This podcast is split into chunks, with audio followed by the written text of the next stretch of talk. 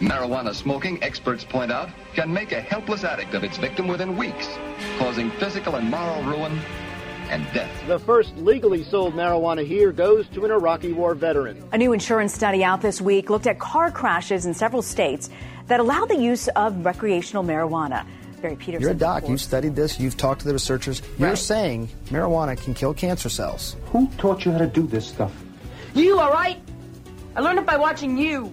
Marijuana is illegal under federal law. States have legalized recreational. No wonder you can't open your eyes. What do you expect doping yourself up with this wrong stuff? What do you know about pot?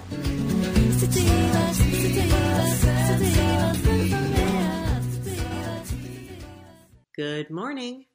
You're listening to the Cannabis Hour, a bi weekly radio program where I discuss all things cannabis. I'm your host, Jen Procacci. Thanks so much for tuning in this morning. Today I'm going to be playing the Analytical Breeding Programs panel from the 2018 Emerald Cup. It's got some amazing panelists and it's a wealth of information for anyone who is interested in cannabis genetics and breeding. But before I play that for you, I've got an important announcement to make.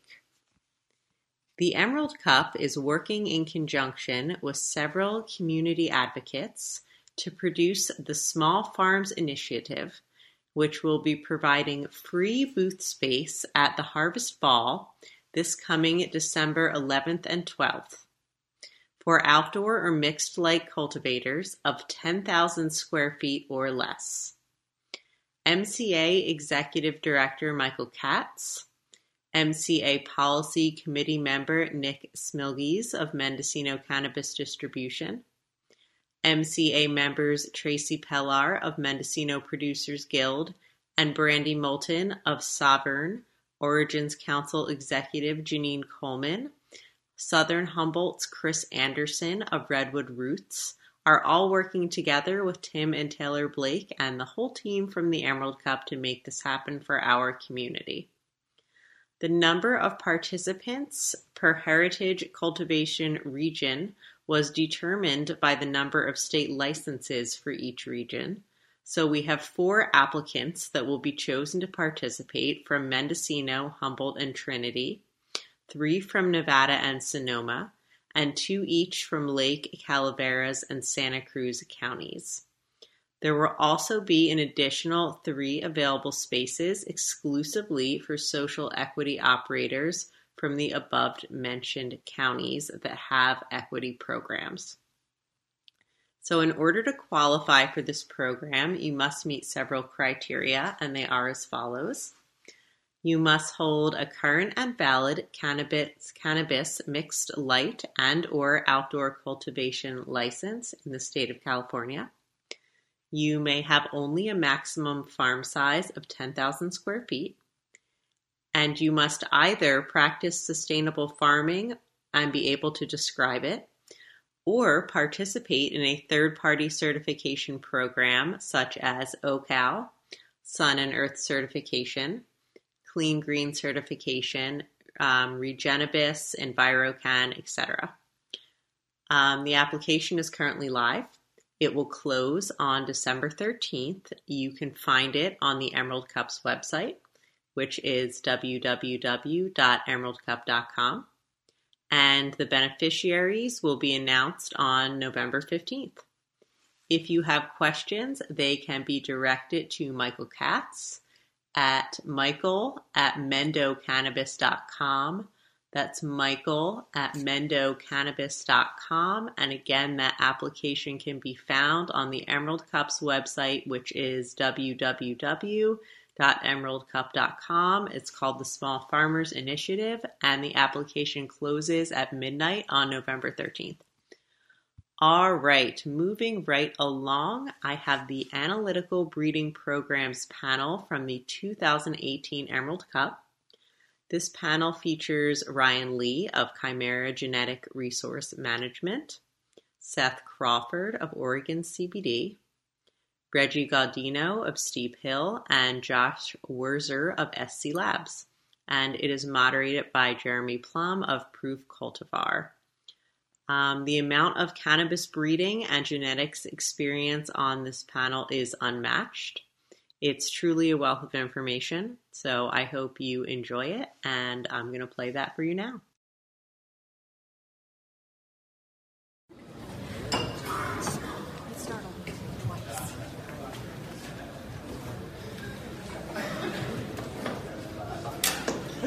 Um, thank you so much for checking out the analytical breeding program. We're grateful to have this time and ultimately have time with really a collection of people who, as Dr. Mark Lewis was just pointing out, are actually championing a level of innovation that has never happened in our space. And I mean internationally, really focusing on the fundamental aspect in our equation here, which is you know the plant itself and the relationship between plants and people. But using technology and tools to go into new levels of expression of this ancient relationship that I think are going to provide tremendous. And that ultimately, each one of these people is this monstrous force of innovation, and it's an honor to get to moderate this panel. My name is Jeremy Plumb. I'm from Portland, Oregon. I'm Director of Production Science at Proof Cultivar. It's a high-tech controlled environment facility, and been working in cannabis my whole life. Founded a dispensary called Farma, co-founded Open Cannabis Project, and founded an event called the Cultivation Classic in Portland. Um, the honor of working with, I've had the honor of working with some of these folks. I've been on panels over the years, and I feel like in a bit of a way, I don't know how to quite say, this year, things are really going to a new level. And, and really, I want to make sure to allocate plenty of time to hearing where those levels are. So I'd like to start with a basic question. Analytical breeding implies that there is technology facilitating outcomes in the genomic space, and that ultimately that results in a chemotypic outcome. What I would like to talk about first would be just to have them introduce themselves and then go into you know, what is your experience with using analytics and breeding to actually get into this space of creating plants that are more useful and to really um, break new ground. But first, some introductions. Okay. Um, my name is Josh. Josh Wurzer. Um, I'm the president of SC Labs, and we're an analytical testing lab based in Santa Cruz. I've been testing cannabis now for almost 10 years. I started out actually working at Reggie's shop, Steep Hill. Um, worked there for a year, and, and, and I don't have experience with breeding. I have experience with the analytical side of things and supporting breeders. And um, it's just been exciting to see people kind of take breeding to the next level from kind of the you know garage breeding that we had early on, where we're just crossing hybrids and hoping for something interesting to, you know, kind of what we're seeing today, which is a really interesting chemotypic expression that um, is kind of finally tapping into the potential of, of, of, what cannabis can do. I mean, you have this plant that can produce all these very unique, interesting bioactive cannabinoids, and really we're only playing with a couple of them. And a plant that can also produce all this unique terpene um, profile that can potentiate those effects potentially um, and, and give unique flavors and aroma to cannabis, and we're really only working with, you know, um, you know, maybe seven, eight, nine, ten of those cannabinoids.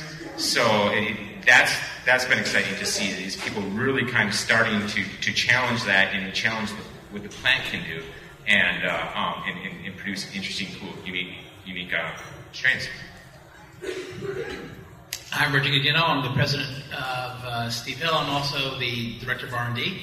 Um, for me, this has been a really exciting time because I, I come out of plant biotech, and um, and so this has been interesting to see an industry that should have as much information about their plant as any other cash crop because we are as big a cash crop as any other crop in the United States.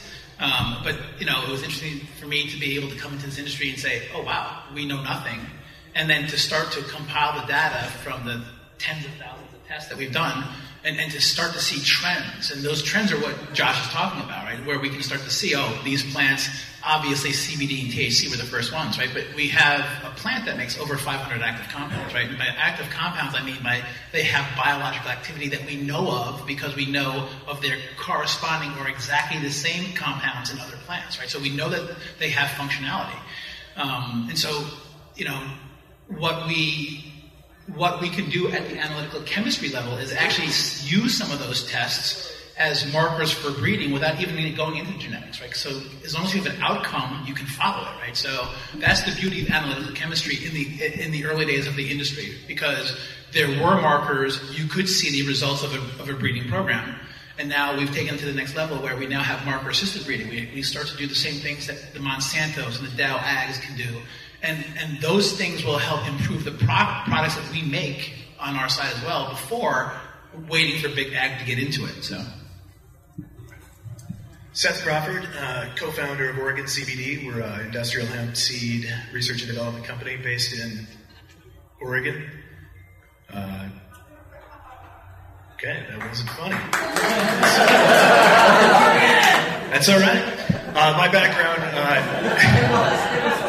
Uh, that's all right. I get that a lot. I get that. It's only funny if you know the problems. Uh, my background is uh, I'm actually a PhD in sociology, and my my analytical training was in uh, analyzing large multi-causal data sets, uh, looking at world energy problems. Uh, I also had a killer breeding facility in my garage for about 10 years. so I was teaching a cannabis policy class at Oregon State where I taught for uh, 13 years, and it happened to coincide with legalization in Oregon, and it was a recreational adult use THC legalization and industrial hemp. And industrial hemp was legalized uh, in Oregon one month before the 2014 Farm Bill passed. Uh, I read the Farm Bill, read the Oregon law, and said, oh man, we've got plans to fit that bill. I think we can make this work. And the, the main driver of this for me was moving from uh, plant counts and canopy size limits to unlimited numbers of plants. Because, it, you know, as soon as you have access to very large populations and you have those analytical capabilities, you can start to tease apart some of the most incredible things from this plant. Um, they manifest themselves consistently as long as you are looking. Uh, today, we are uh, going into our fifth year of production. We had over 4,000 acres of industrial hemp grown in the United States using our high CBD, uh, high terpene content, uh, feminized industrial hemp seed. And we're looking at about 100 million seed capacity for this upcoming year with the expansion of the Farm Bill, uh, in addition to a number of different novel compounds that we've successfully isolated. Ow! For, those of you guys that don't know, Seth has also developed one of the very impressive American uh, high CBG cultivars, which is uh, quite a feat that we haven't seen anything quite like that on the marketplace. So, big props to you for that. Uh, my name is Ryan Lee. I'm a plant breeder, a uh, founder of uh, Chimera Genetics, which is a seed company we run out of Europe, and uh, also have a Canadian company called Chemovar Consulting, and we do, like I said, genetic imports for Canadian LPs uh, plant breeding. I also worked with NAPRO Research, Mark Lewis, for a few years down here between 2013 and 2016, and uh, we had a lot of fun developing some pretty interesting chemovars, some of which you saw on the screen in the previous presentation.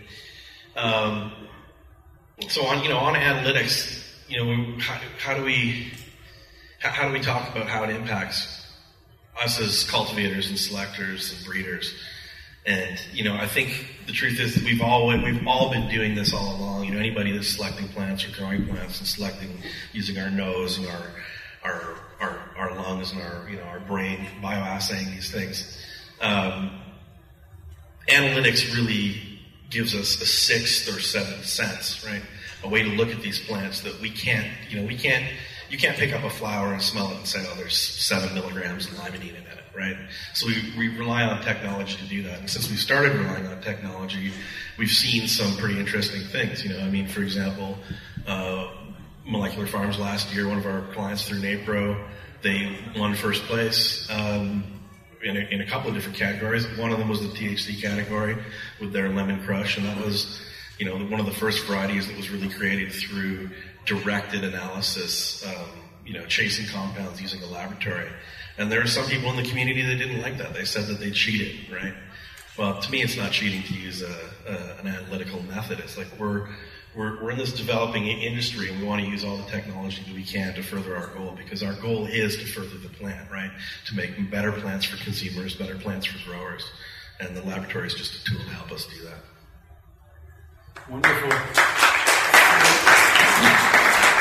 I would like to actually hear just a couple of specific examples of using the analytical technology, which clearly you know, culminates in a, a chemotypic analysis that will validate that the phytochemical inventory of a plant accurately um, has these compounds.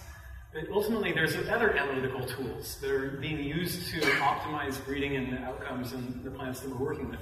I'm wondering if Seth, maybe you could describe a little bit about other tools you have used um, prior to the chemotype to optimize the plants and to get to these outrageous outcomes. Like, by the way, not just what we're calling a type 4 plant, which is CBD knockouts that have high CBG, and like the, the most I've heard actually from a valid lab result so far anywhere, but also I'm hearing a type 5 plant, cannabinoid null, so rich in terpenes and no other cannabinoids, which has a lot of very interesting implications. But Seth, anything about your fucking amazing story that you can share? It's honoring. Thank you, Jeremy. I appreciate that. Uh, besides lots and lots of testing, um, we, we spend literally years in the lab using every single uh, testing and analytical tool that we can. Uh, there's a Orange Photonics is a good example. They're a, a vendor here. Uh, it's, a, it's sort of a rough HPLC system that we use for screening, uh, but it allows us to. it doesn't work right actually for a number of the compounds that we're looking for, but it messes up in a way that's predictable. And if you run, if, if, you, if you run 5,000 tests with the machine and you've got all the data to back it up, you look at it and go, okay, and you've sent it off for third-party analysis with a competent lab uh, you can start to see the pattern emerge, right? And this is this is really what we're uh, what we're looking at. The main thing that we do outside of the analytical testing is actual field trials for our cultivars that we release to, to farmers, um, which is something that is sort of a it's a misnomer in the THC industry for the most part because of the small sample size that most farmers are working with. Uh, as Mark said earlier, at that previous presentation, you know, 10 phenotypes and 10 seeds, that's a good thing, right? Uh, when you're doing something that is literally thousands of acres at a time, you cannot have that type of phenotypic variation. Um, we say that our, our, plants are homozygous for very particular traits. Uh, we know that because we've done large scale field trials the year before where we evaluated 20 different mothers that were separated out from a thousand different plants to get to that point to see which one actually recombines and creates a good field plant that farmers could uh, succeed with. It's almost like when, when you're seeing thousands of acres of your seed out there, um, the plants are naked. If there was any error in your breeding, it's going to show up, and people are not going to be happy, uh, which was evidence this year in Oregon with a, a, number of, say, less than savory industrial hemp seed providers. Wonderful, thank you. Ryan, I'm wondering, with your experience, not just with NAPRO, but especially with NAPRO, and the survey of the chemoscape that took place in California, which actually I'm not sure if anybody is aware, but if you missed this last talk that Dr. Mark Lewis led, NAPRO led an effort that was a very sophisticated effort to look at what is out there you know, what's beyond THC and CBD and what's the inventory of this market? And ultimately, it was the most mature work I've seen. I know you were deeply involved with that. Can you talk about some of the analytical work outside of the chemotype data that were, or the analytical tools rather, that were used to be productive in um, creating a really mature body of work? Well, we really looked at chemistry. So, you know, Mark's a, Mark's a chemist, and obviously that kind of drives the, the, the mission. Um, but you know, Mark has this thing he says, and it's very true. The the, the the the metabolome or the chemistry that is produced by the plant is really a reflection of the genome. And so, like like Reggie was saying earlier, we don't necessarily have to go and use all these tools to start poking around the genome. When just by using a chemistry assay, we can actually get a, a whole bunch of information about what the plant produces. So um, that was really our focus was, was you know HPLC for cannabinoids and uh, GC-FID for for for terpenoids, and uh, you know we had the like like SC and, and Steep Hill, we did intake for dispensaries, and you know in the process of these many tens of thousands of samples that came through the laboratory with the flower destined to end up on the shelves of a dispensary, we were able to take this analytical data and really plot what we saw in the market. And, uh, and I think SC Labs and Steep Hill Labs probably have very similar data as well, right? You get, as you're running thousands and thousands of tests, you start to group things and see that there's different types and, and you see what exists in the market, but you also see the holes and what doesn't exist in the market, right? Like what we know theoretically exists in the space and, and then how do we fill those, those needs? Like Mark said earlier, it's like, that's innovation, right? You see, you see where what's, what's a missing skew, and then we can use that information to go and develop. One of the qualities I know that I hear advanced breeders speaking to as an outcome of analytically assisted breeding is really hitting stabilization. I, I think there's been some potentially like abuse of that idea in that we don't know what we're talking about when we talk about stability in a broad and general sense. Um, as Seth pointed out, I think it's important to think about what sort of traits we're trying to stabilize and see consistent and homozygous expression in. I'm curious if you could describe some of the traits that um, you would prioritize in terms of stabilizing for consumer relevance and market relevance. Uh, it totally depends on what your goal is. And any good breeding project starts with that, that originating question What is your goal? Are you trying to make.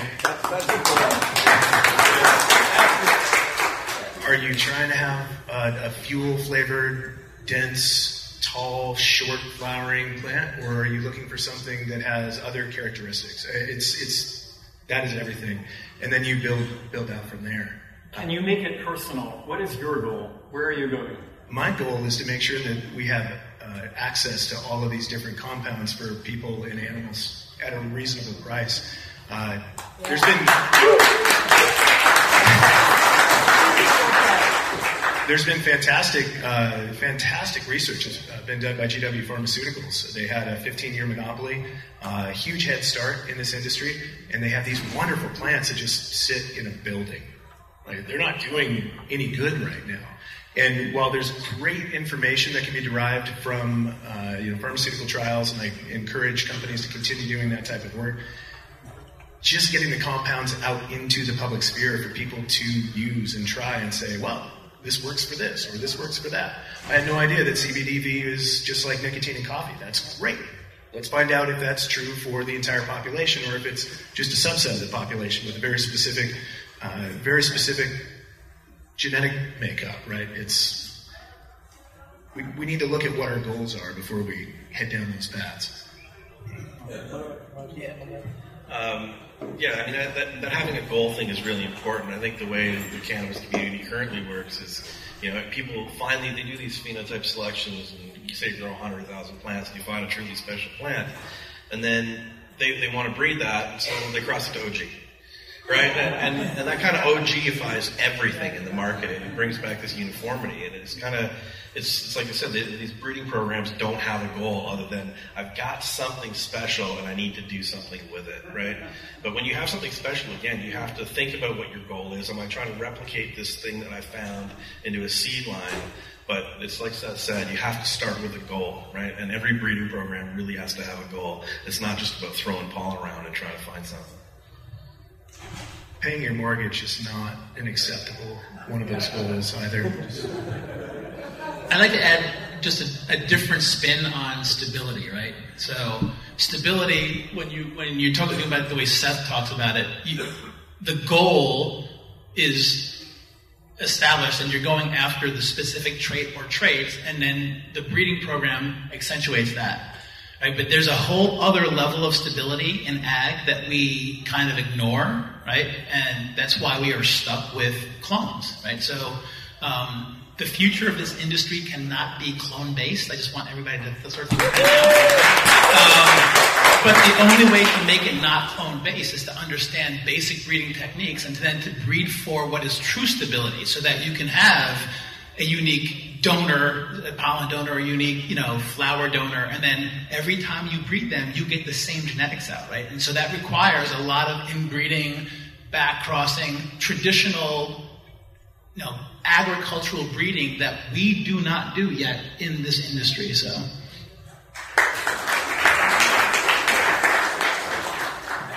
Yeah, I mean, I don't have, I don't have too much to add other than other than um, I, I, would, I would second what you're, what you're saying absolutely, and, and, and, as well as stability. You know, the, I think when you're when you're breeding for for you know traits outside of the chemotypic traits, um, you know that that's a whole thing. But the, the achieving stability with with your, your chemotypic analysis is, is, is, important too. And, and I think um, early on the laboratories didn't necessarily even have a state, you know, the, the, the right kind of tools um, to give these guys all the information they need. So I don't think it's necessarily um, the breeding community's fault. It's I think they didn't necessarily have the tools until really recently um, to, to, to, to go in and, and actually breed for, for some of these chemotypic traits that, that now we're starting to see kind of explode as, as the laboratory. I mean, we didn't have analytical standards for a lot of the compounds you guys are, are actually expressing in the plant now.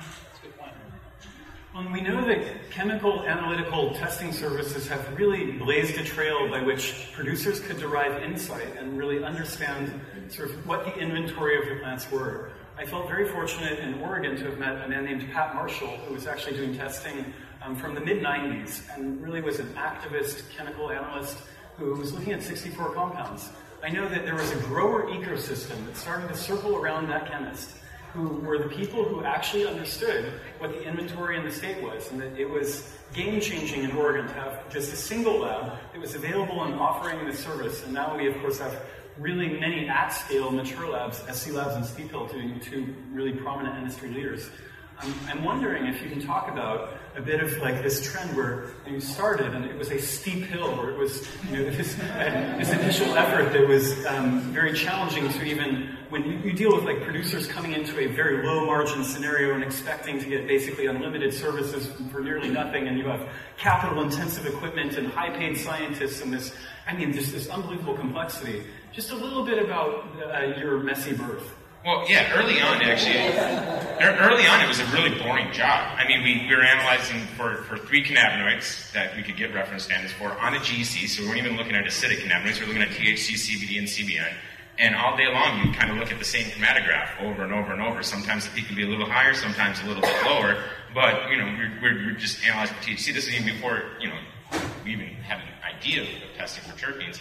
And, uh, um, and, and I remember the very first CBD strain that came through. It was like, oh wow, something different. And that was the OG cross with blueberry from from Harborside, and that was the first first CBD strain that I know that was being sold kind of in, in California is, is kind of a verified CBD strain. Now anyone could have just went and talked to a, a hemp breeder, obviously, but um, but on the drug market, it was the first one that's commercially available, and it just changed everything. And and now, I mean, we have 14, 15 um, cannabinoids that most of the labs are testing for, um, dozens of terpenes, and so um, you know, it's, it's come a long way and it's become a much more interesting job. But still, for so long, we're seeing kind of the same chromatograms a lot. And, and now it's just been really exciting to, to, to, watch the work these guys have done because it, it makes our job more interesting and, and we're, we're, actually, all these extra compounds we're testing for now, it makes sense. I mean, again, like I said, we really, um, you know, up until the last few years, we've had, you know, high THC, high CBD, maybe a little bit of CBG, one or two percent in, in green crack or something like that, and, and you know,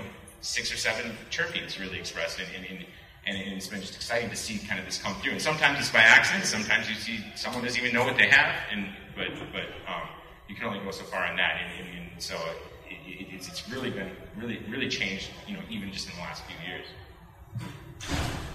Um, so the so messy, messy birth. So I, I mean, I think he when he started, he started with Steep Hill. So well, and so the messy birth he was just describing, I think, describes exactly what I would say anyway.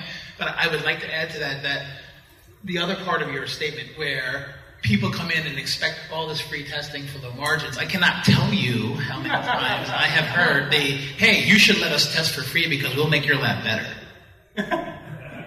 Okay, no problem. So let me pay me first, and then if it's different, I'll give you your money back. because it's exactly what Josh said. They all kind of look the same, right?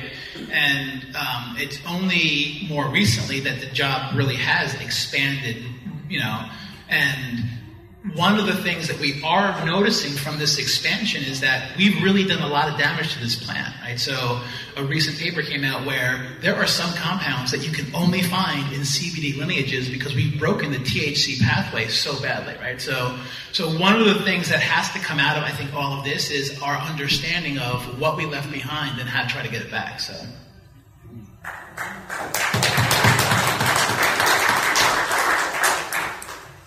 The, the people who are out on the forefront of the analytical chemistry side, uh, what we're seeing is great because there's analytical chemistry available to growers now. But I can tell you that one lab is not the same as another. Um, and, and, if anybody has submitted flower samples to a, a, lab for testing, you know this. We can take one flower, submit it to a lab, and say a CBG flower, we'll get a 20% result back. We send it to a lab that we trust, and we get you know 16% back. That's 4%. But 4% in that situation is 25% of the total cannabinoids. It's a big deal. It's a huge margin of error. Uh, you send it to another lab and they tell you it's CBN. Yeah. Right? I mean, there's, and this is in Oregon with accredited labs, uh, labs that are accredited by national uh, organization. Uh, so they have to go through potency standards. They have, they've been screened, they've been tested over and over, but there's still a huge disparity between good labs and not so good labs. Way to preempt and segue. this Sorry. Interlab variability conversation, I think, is a doozy because here we have the ability for the first time in history to really understand the inventory of this plant. Simultaneously, we have consumers who do not trust the output of the analytical testing facilities due to this interlab variance. And the reality is, as a producer, I can affirm that I can find such an unbelievably gross range testing between different analytical testing services as a dispensary founder, one of the things I had to do was simply require everybody to test through one lab because I wanted to have a patient resource that actually started to provision accurately curated cultivars or chemovars. And, and reality is, I think even in 2018 and now into 2019, we expect to continue to continue to see interlab variability. Can you speak to any of the efforts that are afoot to ultimately resolve some of this challenge to provide consumers and patients with reliable information? So interlab variability starts at the grower. I just want to say that, right? So yes, labs actually have their own issues. I'd be lying if I said different. We make mistakes, machines go out of calibration, they break, et cetera, et cetera, right? But at the same time, we're dealing with a very heterogeneous plant where you can have from one bud to another on the same plant a 10% variance in THC, right? So the question then becomes is how is the sample coming into the lab first?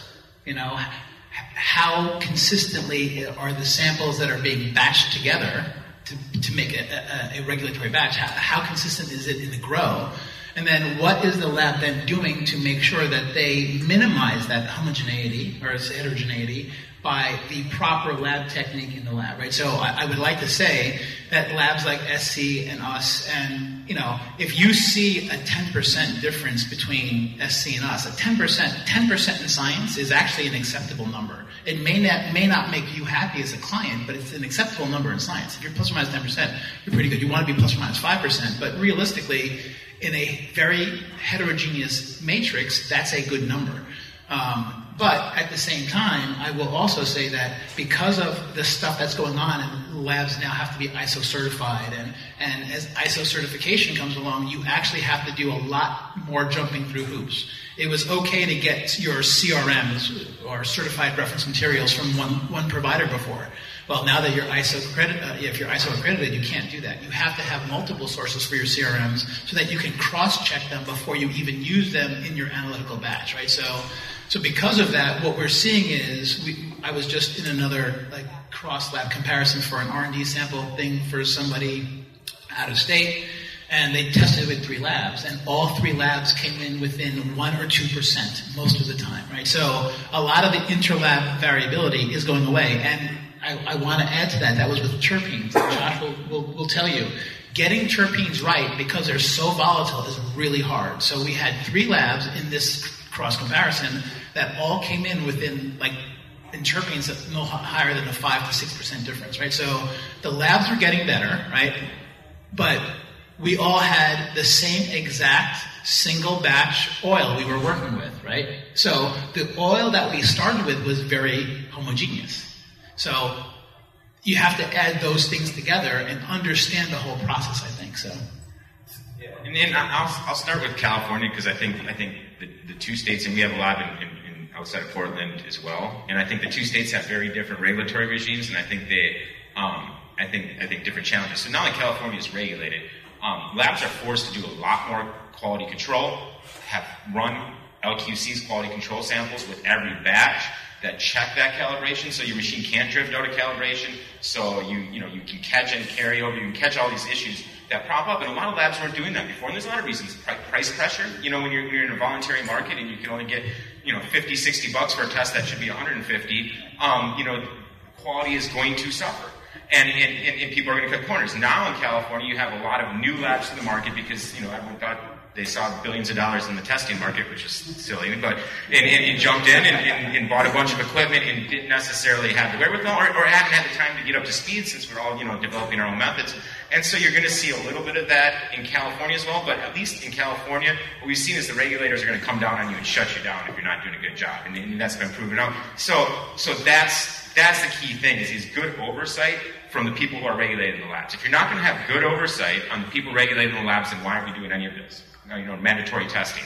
Um, because otherwise, you have what happens in Oregon, where you have several labs that are just openly, you know, kind of, I don't know how they're doing it, but getting getting their customers an extra five, six percentage points, not relative, absolute, on their THC, THC test. And, and, you know, we have customers that come to us and, and you know, even say, well, sure, we'll do some pesticide testing with you, but sorry, we can't do cannabinoid testing with you. It's a, it's a competition thing, and we've had so much downward pressure in Oregon, in the Oregon market that they need those extra few points to, to, to sell their product, and they know that everyone knows what's going on, and the state's not doing a damn thing about it. And so, you know, I, I, I would, you know, Orla, you know, it, it, it, it's not a good oversight system, and so it's allowing this to happen. What it does is it drives the labs that are not, not cheating out of business. Yeah.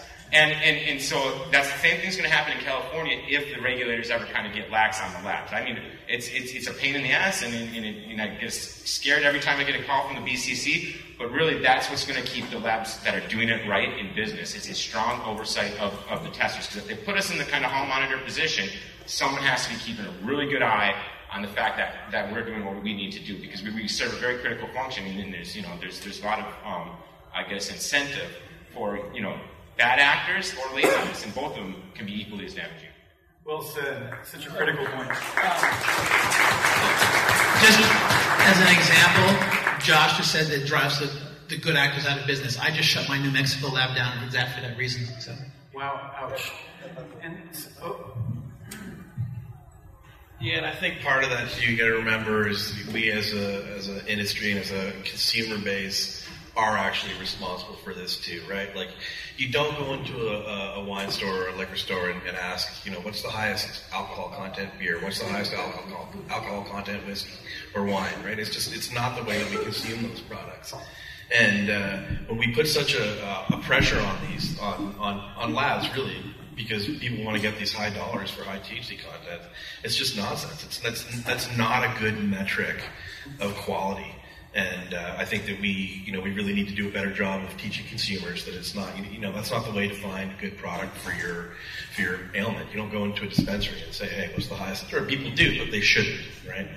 So, so the Greeks have this word called eschatos, which is like the final thing it really, uh, it's also the beginning of a new thing. The mirror, the, rather, the metaphor I've heard is you throw the stone into the pond and the ripples are happening, but the time is actually the ripples that have already occurred after the event that has um, been the central event. There's this notion of when chem- chemical analytical testing came into cannabis, it fundamentally disrupted the long term consumer relationship that had fomented in the underground in the prohibition era, especially. And my sense is that what we're living through is actually a lot of ripples. We've already now have the ability to actually get out of sort of interlab variability and have really reliable testing data. But that, that means now we have to update everything else. And I think a lot of the frustration, and I've heard some of it expressed here, and I certainly feel an abundance of it, is that we have a consumer trend pursuing high THC over any other quality. We have um, growers who I was just talking to, brilliant, like some of the best growers we have, having to sell much worse flower that are testing really high or testing at labs that are unscrupulous. We have indica and sativa frameworks, which are sort of cultural um, attributes that we can't actually define by science. We, have, we just have so much catching up to do. And I guess I'm just wondering if there's any sort of like here we've got analytical breeding at scale. We have a future to look forward to of moderately dosed products that are incredibly chemodiverse and very sophisticated and able, able to speak to people's needs. What we really have in a way is an education and sort of popular education platform issue with how, how do we get the consumers and the patients and, and the market to actually sort of um, acknowledge this event which has occurred, which is that we must reframe how we view cannabis now. Any thoughts about that? I'll do a small start. I'd say that those ripples, it's a great metaphor. The ripples are definitely out there, but most of them are not from THC. Uh, I think most of the ripples in the pond around us right now are non psychoactive cannabinoids. That's your grandmother who is responsible for a lot of the shift in public perception. Uh, THC is a niche drug. I love it. Uh, but only about 20% of the population consumes it. And even then, only a small portion, about 20% of that 20%, drives the actual consumption patterns. Those are the people that you need to target in terms of education and making sure that they're on board with new knowledge about uh, terpene diversity or flavor profiles and the, the different effects that, that, that, those will have on you. Um, but it's those other markets with different compounds that is the other 80% of the population, and then animals and, and, that sort of stuff. I think where the popular consciousness actually gets a hold of this plant, where you can see that it's not just for recreational use or for certain aspects of pain that come along with psychoactive uh, implications. There's there's a whole lot more out there, including the replacement of hops. We don't need hops anymore. Hops, uh, I love them. They're they're a cousin, right? But they take a huge amount of agricultural infrastructure. They take five years to get to maturity, and every five years, 20% of the hop vines in Oregon and Washington get ripped out because of disease. With cannabis, you can have a single, you can have a crop that grows once every year, it gets replaced by seed, and produces exactly the same compounds that hops do. So this is popular consciousness is already changing, and I think it's being carried out by a lot of different people. It's not just our burden in a place like this; it's society that's that's moving it forward. Yeah, I'd like to, you know, I'd like to, everybody to go down and check it out too. I mean, there's a company here called Phytology, dispensary from Oakland, and they've got this variety guava jam that, you know, like I said, one, I guess it was a CBD last year, but if you haven't tried it and you're interested in these plants with different compounds, I, I suggest going and getting yourself a pre-roll of this stuff and trying it out. It's a CBD, CBDV plant with like one milligram of THC per gram. It's like extremely low THC content, but when you smoke this, and you know, about five, ten minutes later, I don't know if I would describe it as nicotine caffeine, but you definitely feel an effect, right? And when you when you smoke this stuff and you realize, hey, I'm high, and then you think it in the context of, wait, there was no THC in that right? And uh, I think it kind of recalibrates our expectations because really it's about experience. It's not about it's about a user experience. It's not about again this high THC number. So check it out if you haven't tried those things.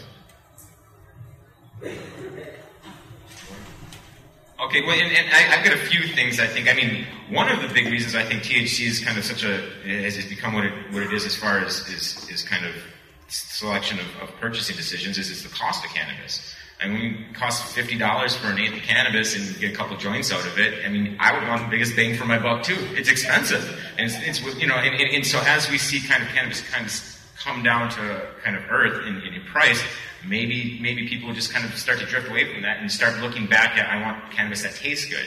Um, I want you know I want quality cannabis. And so I mean if you if you if you really have the need to measure something, the lab should be t- t- cheating on uh, total terpene content because I, I would say that that's your, your quantitative quality indicator much more so than THC at least. Um, and, and, so um, I, I just think I think naturally over time as, as cannabis becomes more available, it's more reasonably priced and consumers will start looking looking to other things. Just you know, how high can I get off of you know a couple hits? And so um, hopefully it'll, it'll, sort itself out a little bit too. And, and, and I agree, the other cannabinoids um, in, in, are, are, the future in, in, a much wider wider market than than just THC. So the the idea that THC drives everything. The reality is that you know if we were to use the proper terminology. We, we, get high. Well, CBD gets you high, but in a different way, right? I mean, it, so the term is psycho psychotropic versus you know psychoactive, but it's still psycho, right? So so. well, okay, that came out wrong. However, uh, but still, it, meaning that no matter how you look at it, you're still having an effect on the brain, right? So so one of the effects gets you high, but I, I, would like everybody to who has not yet smoked CBD by itself to go smoke CBD and tell me if you don't feel more relaxed afterwards, right? And if you were feeling more relaxed, I'm sorry, but you got high. You know, I mean, so um, you know, so, so, so that's one aspect as well, and, and I think the other aspect is, you know, if we if we start to to think back to old school weed like Acapulco Gold and Panama Red, right? So those things only made four, six, eight percent, but they made a tremendous amount of terpenes. If you look at land races in general, right, you see a much broader terpene content where you have a much higher expression on more terpenes. Well, back in the day, we got really high off of that stuff because of the terpene, the entourage effect, right? What we see now is that as you go and drive up the, the THC content, the terpene profile gets narrower, and the number of things that express at a high level go down. So the chase for THC may not be getting us where we really want to go. Wonderful. We have about five minutes. I want to make sure you get access to these geniuses. Does anybody have questions? And by the way, if you have not heard Shango Los's interview with Seth Crawford talking about some of the analytical breeding methodology he did on the Shaping Fire podcast, where some of the best content I've heard in the last couple of years publicly shared is, I would highly recommend checking out that podcast. It's amazing. Yo, Shango. So, so similarly, the brain trust on the stage has got me so jacked and excited. This is, I wish I could enjoy this all the time. Um, so my question for you, as all technology-assisted breeder folk who I respect, you know, there's this continuum. We've got, we've got, you know, males and females to make new progeny. We've been doing that for ages. Now we've got uh, analytical uh, abilities to you know, uh, really look at what we're doing and help speed up processes, right? And then we've got the part that, um, you know, people are talking about like, in, like invasive breeding, right? When you're starting to like get involved with CRISPR and, and you know, you know, uh, editing the, the genome, right? So as people who I, everybody here I respect, where do you personally put that threshold on where along the line is reasonable and worthwhile to press to reach these goals that we have before you're all like, okay, that's where I'm going to draw my line for whatever reason you do. I'll, I'll start because I just don't have much, but I, I, would say there's so much left to do before we hit that line. Um, that you know, let, let's let's exhaust those options first, and then we can start talking about CRISPR and things like that. But I think um, I mean, listen, listen to things Seth's doing, Mark and, and, and Ryan. I mean, there's, there's, they're, they're, doing amazing things, and they're not, you know, they're not editing anything. So, um, you know, I, I, think I think this this plant can do a lot once we start pushing it. So for thousands of years, we, we didn't have CRISPR or, or anything, right? So and we did a good job on all our plants. So you know, traditional traditional genetic breeding is a very powerful tool. The the most powerful tool set in that tool is the breeder himself. You have to be able to observe. You have to be able to take notes. You have to be able to record and follow over trends. If you can do that, you, you, you've got the game beat pretty much, right? So yes, you can do better if you have analytical tools. And ultimately, the, the ultimate expression of that is to take those analytical tools, find out what the chemical compounds are, because they, they are your metrics by which you measure, and then dive into the genome so that now you can you can do it faster and, and, and increase generational cycles, right? So if you can look at the seed as soon as it's cracked, you have your seedlings, and you can do a genetic test, and you find you have all the alleles you want, then you're off to the races. You get rid of the rest. You, you force flower those guys, and you do your next round, right? So you can really do generational cycling as many as four to six a, a, a year if you have the right tools, right? So, so that's ultimately where we need to go. But CRISPR is one of those things where when you've maxed out everything you can possibly do, you do gene editing, right? So we are nowhere near nowhere near that, right? Not to mention the fact that what we're finding out is that CRISPR makes other mistakes other places that we don't know about. So CRISPR for cannabis is like someone who can't quite pay attention long enough to get through a sentence. Honest, honest, honest to God, it's at this point I, I feel the same way. Uh, as these two gentlemen. There's so much that hasn't been discovered at this point. Why why go down a path that could potentially introduce all kinds of problems? Um, for at least with our breeding program, there's so many. Every time we submit samples, we get something that comes back that says, you know, there's a there's a spike on your chromatogram, and we don't know what it is. I don't either. So you know, it goes another two or three years. Um, so, Got an NMR? What's that? Yeah. uh, there is, when you look at the history of plant breeding, uh, traditional plant breeding with other crops, um, it's gone through phases. And the, the first major phase in the Green Revolution was the advent of hybrids, the creation of F1s, which require line breeding of two separate lines and then recombination once you fix the specific traits that you want, uh, followed by with field trials to establish which of those parental lines are the best. Uh, that's an awesome, it's an awesome program. The next stage after that was mutagenesis. And so this is uh, involving either uh, ploidy increases or decreases. So we're talking in cannabis now about creating haploid lines, which uh, basically have half the chromosomes of the plant. But those chromosomes, when you double it again, lead to true breeding stock with one generation. It's a it's a huge uh, generational leaping tool for cannabis breeders. It doesn't require. This is something that happens naturally in nature no, I wouldn't say it on a regular basis, but it does happen, and all we're doing is inducing that quicker in a lab. CRISPR is different. CRISPR is, uh, is, a, is, a, very different animal, um, and I think we're not there yet, in my, my opinion. Yeah, I think kind of a different approach. I mean, I'm not opposed to CRISPR. CRISPR is just a tool to, to edit the genome, right? And there's all these other tools like TALEN or, you know, zinc finger nucleases and all these things that we can use to do that. Um, but cannabis is a special plant in that it breeds very similar to the way that humans breed. I mean, if you think about a tomato, for example, a tomato is you know grown in the greenhouse, and a bee comes along and pollinates it. It self-pollinates, and it produces a seed in a tomato.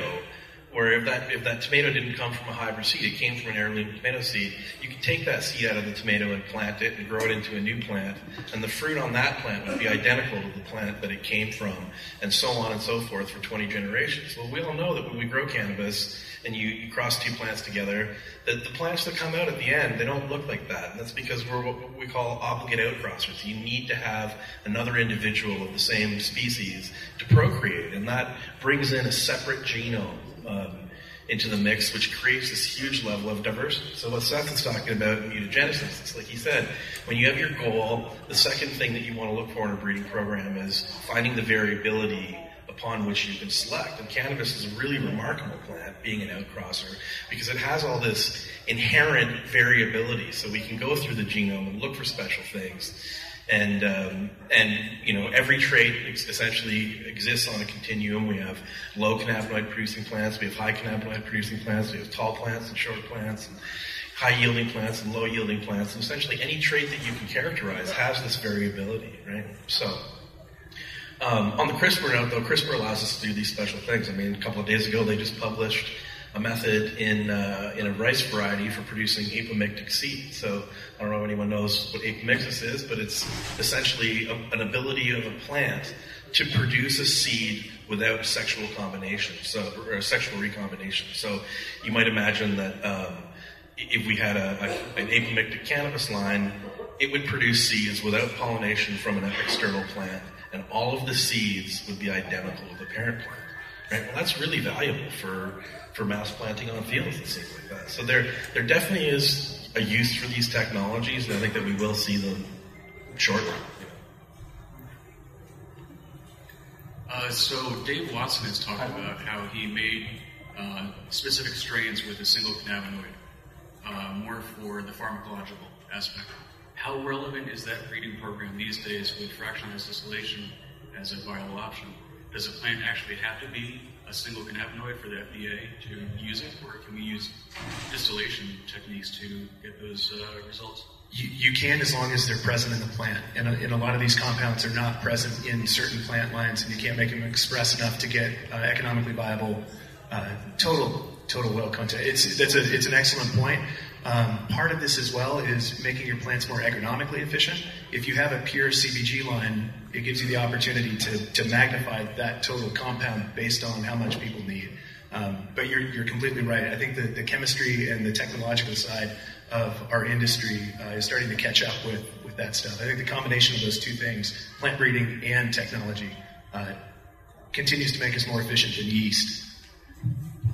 I, I want to point out too that um, you know, yeah, we can do all those things through chemistry and you know specific extractions using CO2 equipment or whatever. But it's it's always more efficient if you have a plant that already almost appro- approaches your goal. So if you have a plant that produces 99% CBGA, for example, of the cannabinoid fraction, and the other 1% is THC or CBG, there's less work to go to do by chemistry, right? And it saves labor, it saves costs. So in terms of delivering your product to market efficiently and a on a cost efficient basis, it's better to have a plant that, that does most of the work in the plant rather than have to go in through technology and change it after the fact. Do you happen to know the time frame of that breeding program to get those results? Yeah, well, Dave's a good friend of mine, so you know I know all about that breeding program. It was done through. They were, it was actually the really the first program, uh, first series of breeding programs that was conducted through uh, selfing technology and, and gynoecious, gynoecious breedings. And it, it really only took a couple of once once you identify your targets, you'd be surprised with gynoecious matings what you can do in a couple of generations. Okay. Thank you. So I would like to caution the, the, the whole distillation uh, process only because from the analytical lab side, what we see is people are, oh, when you combine regulatory testing with distillation, you end up with a situation where a lot of what you expect to see, delta 9, is gone, right? So it turns into delta 8 or delta 10 or whatever else, and suddenly now you're not dealing with the same compound. So distillation does not necessarily also get you what you want. There, there's one other element. that can I, would love to just uh, acknowledge that thankfully we're on the um, this panel and not the synthetic cannabinoids panel. Yeah. Ultimately, there really is a scaling of yeast-produced cannabinoids. It was wild to be at ICRS this year and meet the team from India who could produce things very efficiently and cost-effectively, and to see the Cronos partnership with Ginkgo Bioworks, and to start to watch in the foment, you know, these big swirling energies around synthetic cannabinoids and their promise. Um, they're really, you know, it's very easy to produce at scale, very pristine individual compounds. And the reality is, I think all of us share, and, and this movement really is um, sharing a passion for the plant, a passion for the way the plant, through using technology and all of the tools that, that are available to us to ultimately facilitate, you know, the best possible use and relationship of it. And I just really want to appreciate and celebrate that there's so many new tools that have arrived. There are so many brilliant people in this conversation. And now there's a lot of clinical research and other things that need to substantiate what these new plants and new ratios of compounds can produce in quality of life. And I believe we're really going to change the world. I have a faith in this every morning when I wake up, but it's mainly because I get to sit near all of you. Um, I think our time is up. All right. I hope you enjoyed that panel and learned something new. That was the Analytical Breeding Programs panel from the 2018 Emerald Cup, featuring Ryan Lee of Chimera Genetic Resource Management, Seth Crawford of Oregon CBD, Reggie Gaudino of Steep Hill, and Josh Wurzer of SC Labs. That panel was moderated by Jeremy Plumb of Proof Cultivar. That is all for today's edition of the Cannabis Hour. I'll be back live two weeks from today, and I sure look forward to it. This podcast was produced by KZYX FM, Mendocino County Public Broadcasting, local community radio from Mendocino County, California. If you enjoyed the program and you'd like to hear more, in Northern California you can tune in anytime to KZYX at 90.7 FM in Philo, KZYZ at 91.5 FM in Willits and Ukiah, and 88.1 FM in Fort Bragg. If you're listening to this podcast from further away, we also stream live 24 hours a day at kzyx.org, where you can hear our eclectic range of locally produced music, public affairs, and news, along with daily state and national news programs and breaking news. You can also find out how to become a member to keep KZYX on the air. Thank you for listening.